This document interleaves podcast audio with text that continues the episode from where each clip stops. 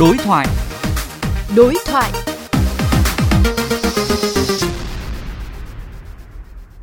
Thưa quý vị, kỳ thi tốt nghiệp trung học phổ thông và tuyển sinh đại học năm 2021 sắp diễn ra. Vậy phương án giao thông cho kỳ thi đã được chuẩn bị như thế nào? Tại các vùng có dịch, phương án này có sự khác biệt, điều chỉnh như thế nào? Phóng viên Quách Đồng đối thoại cùng Đại tá Nguyễn Quang Nhật, trưởng phòng tuyên truyền Cục Cảnh sát Giao thông về nội dung này. Thưa ông, kỳ thi tốt nghiệp trung học phổ thông trên cả nước đã cận kề. Vậy lực lượng cảnh sát giao thông đã có phương án đảm bảo trật tự an toàn giao thông cho kỳ thi này như thế nào ạ? Nhằm đảm bảo trật tự an toàn giao thông trong kỳ thi tốt nghiệp trung học phổ thông và tuyển sinh đại học năm 2021, Cục Cảnh sát giao thông cũng đã chỉ đạo lực lượng cảnh sát giao thông toàn quốc chủ động lên phương án,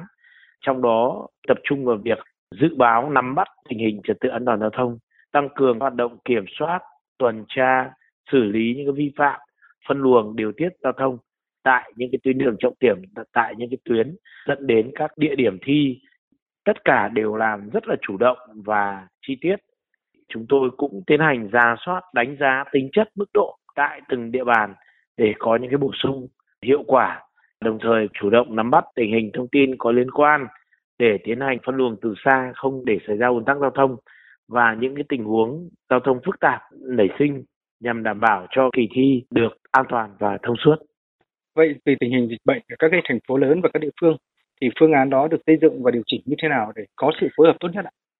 Các địa phương thì đều đã có những phương án khác nhau để phòng ngừa dịch bệnh diễn ra phức tạp. Việc này chúng tôi cũng kết hợp với các ban chỉ đạo phòng chống dịch bệnh của các cái địa phương để có sự điều chỉnh các phương án đảm bảo tối ưu và hiệu quả nhất tại các địa điểm thi, tại các cái địa phương nhằm đảm bảo cho thí sinh, cho người nhà đưa thí sinh đến các cái địa điểm được ờ, thông suốt và an toàn. Vâng, xin cảm ơn ông.